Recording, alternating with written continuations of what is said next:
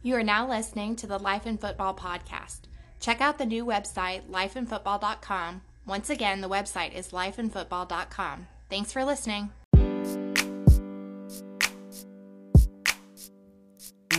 This is a new day to live your life. This is a new day to try to get right. This is a new day to get on track. Yeah, that's life in football. This is a new day to live your life. This is a new day to try to get right. This get on track. Yeah, that's life in football. It's life in football. We are life in football.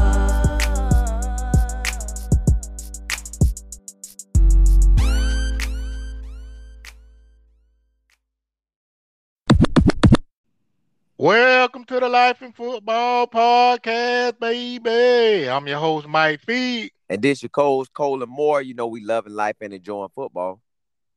Top notch coaches all around the world. Top, top notch coaches all around the world. Today we got Coach Doug Chapman on, and he's a top notch coach who's doing a great job right now for the Thundering Herd, baby. Marshall. And he's the senior an- an- analyst and director of player development. Now, he's a player, former player for the herd as well, y'all. And now he's a coach back at his, you know, where he done did his thing, and he was a top-notch bowler, man.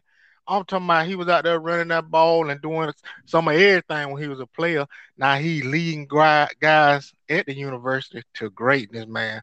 And it's so amazing to have a not just a coach and a former player, but a champion on as well. He was a champion for the Thundering Herd. They won the D1 AA championship, went undefeated.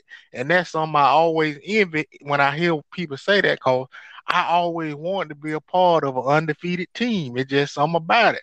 But without further ado, I'm gonna go ahead and let Simo bring him on. How you doing, Coach?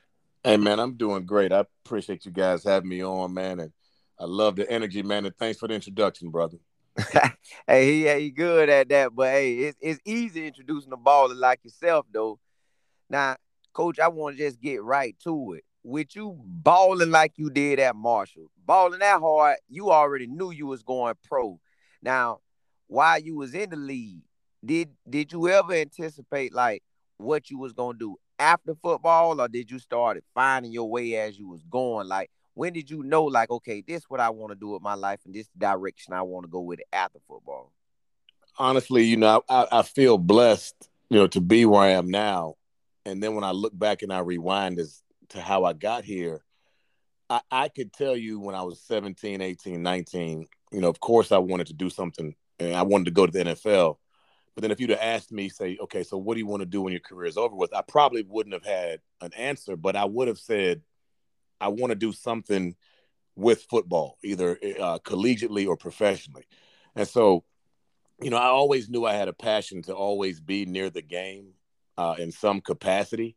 I'm just fortunate that, you know, fast forwarding to where we are now in 2021, almost 2022, that the, the, the capacity that I'm in is this. But I, I've always, uh, I've loved the sport since I was a kid, and I've always wanted to be close to it since I could remember. My family will tell you, and I was a little kid running around the house, five or six, telling people I was going to the NFL. And so I've always loved the game. And like I said, I'm just blessed, man, to be able to be in the position that I am now, to still be close to it and, and uh, be in the role that I am now. Now, Coach, with you being at Marshall and you a living, walking legend at that school, like you, you could really probably go to the school and president and say, "Hey, I need this," and they gonna do everything they can to get it for you because you pretty much the man there. Like do the players realize that and come talk to you and get all the knowledge? Because I would be in your office every day asking you how in the world you did. I want to do what you did or do better.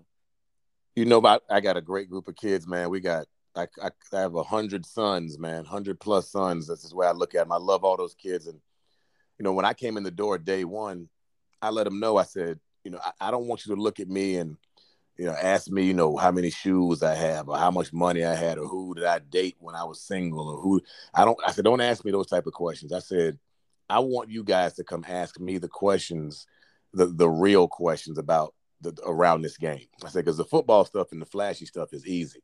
And so it's I, I thought it was really uh unique the way I I was able to bond with the guys because at the end of the day, and you guys know how it is, you know, young kids and, and are very impressionable. And when you can tell them, I'm from where you're from, I'm going through exactly what you're going through, and I've been where you're trying to get to, it brings some reality to them and they can see themselves, you know, they can see themselves in you because they're like, man, okay, if he was sitting in this exact chair at one point and going through and going on the same field that I'm on, you know, I can get to where he's going. So it makes their dreams uh, more of a reality. And like I said, they've they they they took me in like the like a big brother. You know, a lot of them weren't even born when I played there, and so uh, you know that's been funny. Sometimes we have those conversations, and you know, this generation of kids they, they have so much uh, access to social media, they can find out your whole story in five minutes, and so you know they they they're all my little brothers. They're all like my sons. Man, I love them all, and and you know they've come to me with football questions with with family questions with relationship questions you know financial questions. They've, they've asked me everything man. And i'm just blessed to be a resource for these guys now coach i want to know how was it for you growing up in chesterfield virginia and who helped you to become the person that you are today you know man i, I was i was blessed man um i had two great parents man they're, they're my best friends on earth and my mother i'm not ashamed to admit i'm my mother's boy i'm my mama's boy you know, that's that's my girl. That's my number one. And my father, you know, was very very influential in my life as well. My father and my uncles, they all played football growing up, and so I looked up to all of them, and and those were my first role models. And then, you know, we were able, you know, uh, we we I grew up in Southside Richmond.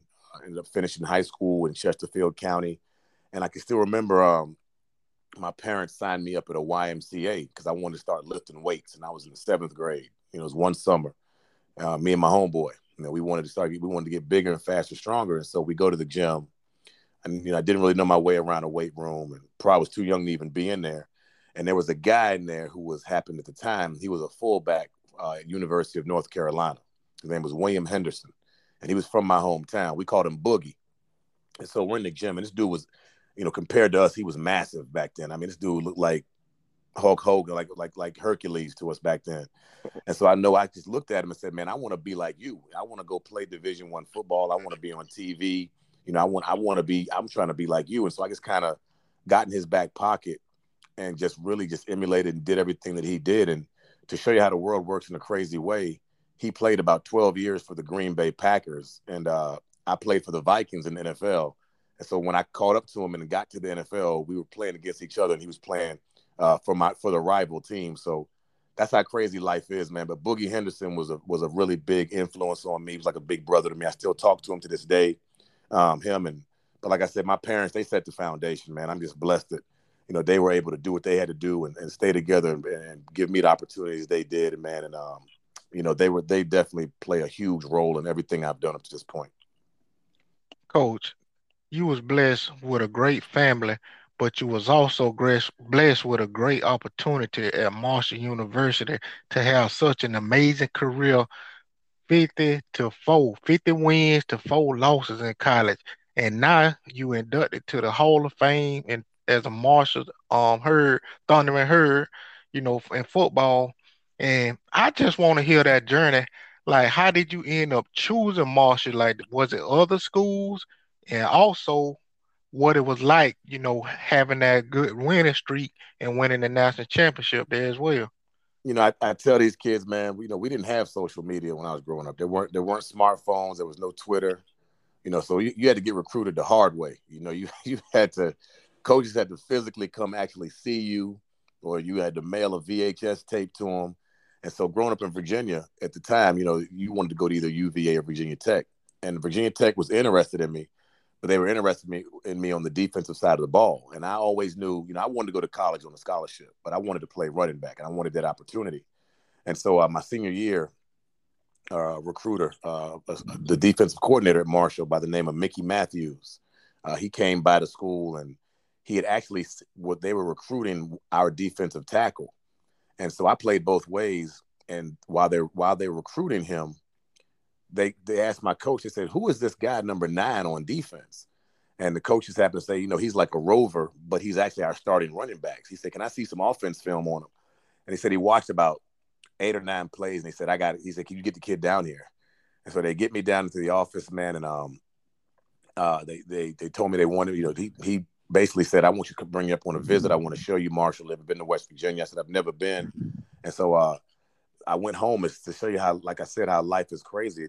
That that weekend, my father and I were watching, flipping through the channels on ESPN, and it was the uh, FCS playoffs were on, and the cornerback for Marshall, Melvin Cunningham, ran a 100-yard interception return, and they showed the stadium and all this snow piled up everywhere, and the fans were going crazy, and Marshall was advancing to the national championship game that year, and I, and I was like, man, I want, I'm looking forward to going on my visit up there, and so I get up to uh, Marshall, and on my visit was a guy named Chad Pennington.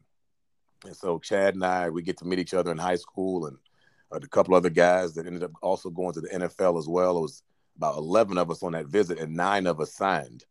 And so, uh, you know, we get here, we get to Marshall, and at the time, Jim Donnan was the head coach. He left to go to Georgia. And so also we're in limbo and deciding we're we going to transfer, we're going to stay. And uh, Bob Pruett comes from the University of Florida and uh, takes over the program, man. And then Randy Moss transfers in, and the rest is history, man. We had uh, that was our last year actually at the FCS level. We ran the table, went 15 and 0, blew everybody out, won the national championship, and uh, you know that was my freshman year, and so it was just uh, you know, I, I, Marshall was already a powerhouse at the FCS level when I got here, and so we had a great nucleus of seniors that really passed the torch to myself and uh, you know, Rogers Beckett and John Grace and Girardi Mercer and uh, Chad Pennington and, and and of course Randy Moss. And we just you know took it and ran with it after that, man, and just really had a blessed run. I was blessed to have fantastic coaches, man, and and fantastic teammates that I see today as brothers. We, you know, when I talk to them on the phone, I'm like, man, I love you, brother. And they're like, love you too, man, when we in our phone calls. So it was a blessing for me to be chosen by Marshall. I was fortunate. Um, and it was a, a, blessing for me to be able to play with the guys that I did, and for us to have the type of successful run that we had here. Well, Coach, I know everybody at Marshall glad to have you back and have all that knowledge and information you giving everybody. Now, how is it working with Coach Huff? Like he came from, you know, that last start was Alabama, so that's a lot of golden information he bringing. Plus, you know, you there and everybody else that's part of the staff like, how is it working with him? Man, Coach Huff is one of the most grounded people I've ever met in my entire life, man. And one thing I really appreciate about him is that when he came to Marshall from Alabama, you know, he really bought into Marshall's story. You know, he understood about the plane crash from 1970. Um, you know, he understood how the community was really rocked by that. He understood us having to rebuild the program and then he also understood about the golden years, the years that I was here, and the years of Chad Pennington and Byron Leftwich, and everybody was here. He understood and he really respected what the, the history and tradition here in Huntington, and he really bought in and got involved in the community. And so I respected him as that. You know, you sometimes you'll get a coach that comes from a program like in Alabama, and, and comes to a, a group of five school like a Marshall, and you know may seem like they're they're better than the program. He's never done that, and he really uh, you know, got knee deep into what we were all about in our culture here. So, and I really appreciate him. And plus, you know, knowing his story, he's a guy from Maryland. You know, I'm from Virginia, so uh, our our areas where we grew up are not very different. Uh, he also went to Hampton University. He played with a um, football with a bunch of guys that I knew that I grew up with in Richmond, so we had familiarity there. And just, uh, you know, he was just a very personable guy when I first met him. And then when you sit down and start uh, drawing up the X's and O's with him, man, and, and and especially on the offensive side of the ball. I mean, the brother knows his stuff, man. He is brilliant on the board. Um, you know, he can he can dial them up, man. And he wanted to put together an offense. He said, you know, my my vision for Marshall's offense is to bring back that high powered offense that you played on. He said, I want teams to fear that offense when we take the field. And he said, and I want a defense that gets after it. You know, if you look at it, that's why our offense is one of the top 10 in the nation. You know, we're tied for first in the nation in quarterback sacks. You know, he has an aggressive play calling style, an aggressive style of play. And yeah, he was at Alabama and he was, you know, at also at Penn State. But you know, he's also coached in the MAC. He coached at Tennessee State. He played at Hampton. So he's not one of these guys that walks in the door with a big head and thinks, "Hey, man, I've been at these schools, so people should treat me a certain way." He's very humble, and um, he's great guy to work for. I don't mind spending 12, 14 hours a day you know, uh, in meetings and at practice because it doesn't feel like you're working for a guy like him. Now, coach, this is my last question. That was some great information too. You know, you know, he played at a HBCU. Now he's the head coach, you know, at a big time university, and he sounds like he's doing a great job. And from what we see, he's doing a great job as well. Now, my last question is: there any inspiration, information that you can provide to the younger men out here who really want to be successful, not just in football, but the game of life? Man, what I what I would tell them, man, is is don't be afraid to stick out. You know, don't be afraid to shine. You know, don't be embarrassed to ask the question, and don't be embarrassed, man, to to really, uh, you know, chase greatness. You know, if you're people to follow me on Twitter, I put a um, a little hashtag after a lot of things that I put out because I like to tell my players every day that you have to wake up running, and every day you have to aggressively pursue greatness daily. A lot of people, you'll talk to them, and they'll say they're, you know, I'm trying to be great, I'm chasing greatness. I'm like, no, no, no, you can't just try and you can't chase. You have to aggressively pursue. It's like how in football, if you want to make a play, you can't just, oh, I'm gonna try to get out there and make that play. I'm gonna no, you have to be aggressive in your pursuit of making a play. You have to chase greatness the same way you do a ball carrier, or the way you track a ball in the air, or the same way you hit the hole when you're running the ball. And I try to get my kids to understand that chasing greatness and pursuing greatness aggressively doesn't just stop when you're on a football field. You know, if you know you got a test on Friday, aggressively study for it Monday, Tuesday, and Wednesday. So Friday comes, the test is easy. Always try to get out in front of things and try new things. That's that's one thing that I know that helped me. And I, I spent five years in the NFL. My career was cut short by by a career-ending back injury, and I never had done broadcasting before. Didn't think I could do it. Somebody gave me the opportunity, and I wasn't scared to try it. I turned it into a ten-year broadcasting career after football, and it really opened up a lot of doors for me. And I really feel like a lot of what I learned um, doing that got me to where I am now. And so I just try to tell our kids, man, I, I, I'm on my kids every day about thinking outside the box, be more than just athletes. Never let anybody uh, stereotype you or put you in a box. And don't be afraid to step out of your comfort zone, man. And whatever you do, you know, don't just tell me you're trying to be great. They know better than tell me they're trying to be great. They always tell me I'm aggressively pursuing greatness daily. Like I'm, I'm running it down like it owes me money. And that's the way you got to wake up and, and attack life every single day. Because if you don't attack life, man, I tell these young brothers, if you don't attack life, life will attack you. And I said, you got to get out in front of it. Make sure you are the one on the on the offense at all times. And I said, man, I said, and if and there's no dream too big. I was a six year old kid in Southside Richmond, Virginia, telling people I was going to the NFL. And everybody's brother laughed and told me I need to focus on a more realistic dream but I made it. So no dream is too big if you are aggressively pursuing it, man. And I, I'm on them every day. My kids will tell you, I'm on them every day, man. Chin up, head up. You know what I'm saying? Shoulders, shoulders square, and attack the day. And don't let the day beat you up. So that's it. That's the advice I give my boys every day. Hey, now that was some great information. I'm telling y'all, man, the Thundering Herd is a program y'all need to check out now. Now he putting down some great information. This is one of the greats, a legend, and he doing his thing. Now I gotta tell y'all, man, Coach Doug Chapman is, is a coach I would want to be talking to on a daily basis. And then the head coach, he out there handling business, doing his thing. And I also got to give a shout out to Coach Dominique Bowman, who oh, yeah. the corner cornerback coach, because he my came dog. on the part. Yes, oh, sir. Yeah. That's my dog he came on the podcast as well and laid some great information about his journey. And this is a program I'm telling y'all, man, from the looks of it and the sound of it, I would love to be a part of. They got a beautiful stadium, fly uniform, top notch weight room. What else you want, baby? And a fan base that's gonna be down for you. But I'm gonna leave y'all how I always leave y'all. Keep your head up and not down, I ask you to fall to the ground. It's the Life of Football podcast. Catch you next time.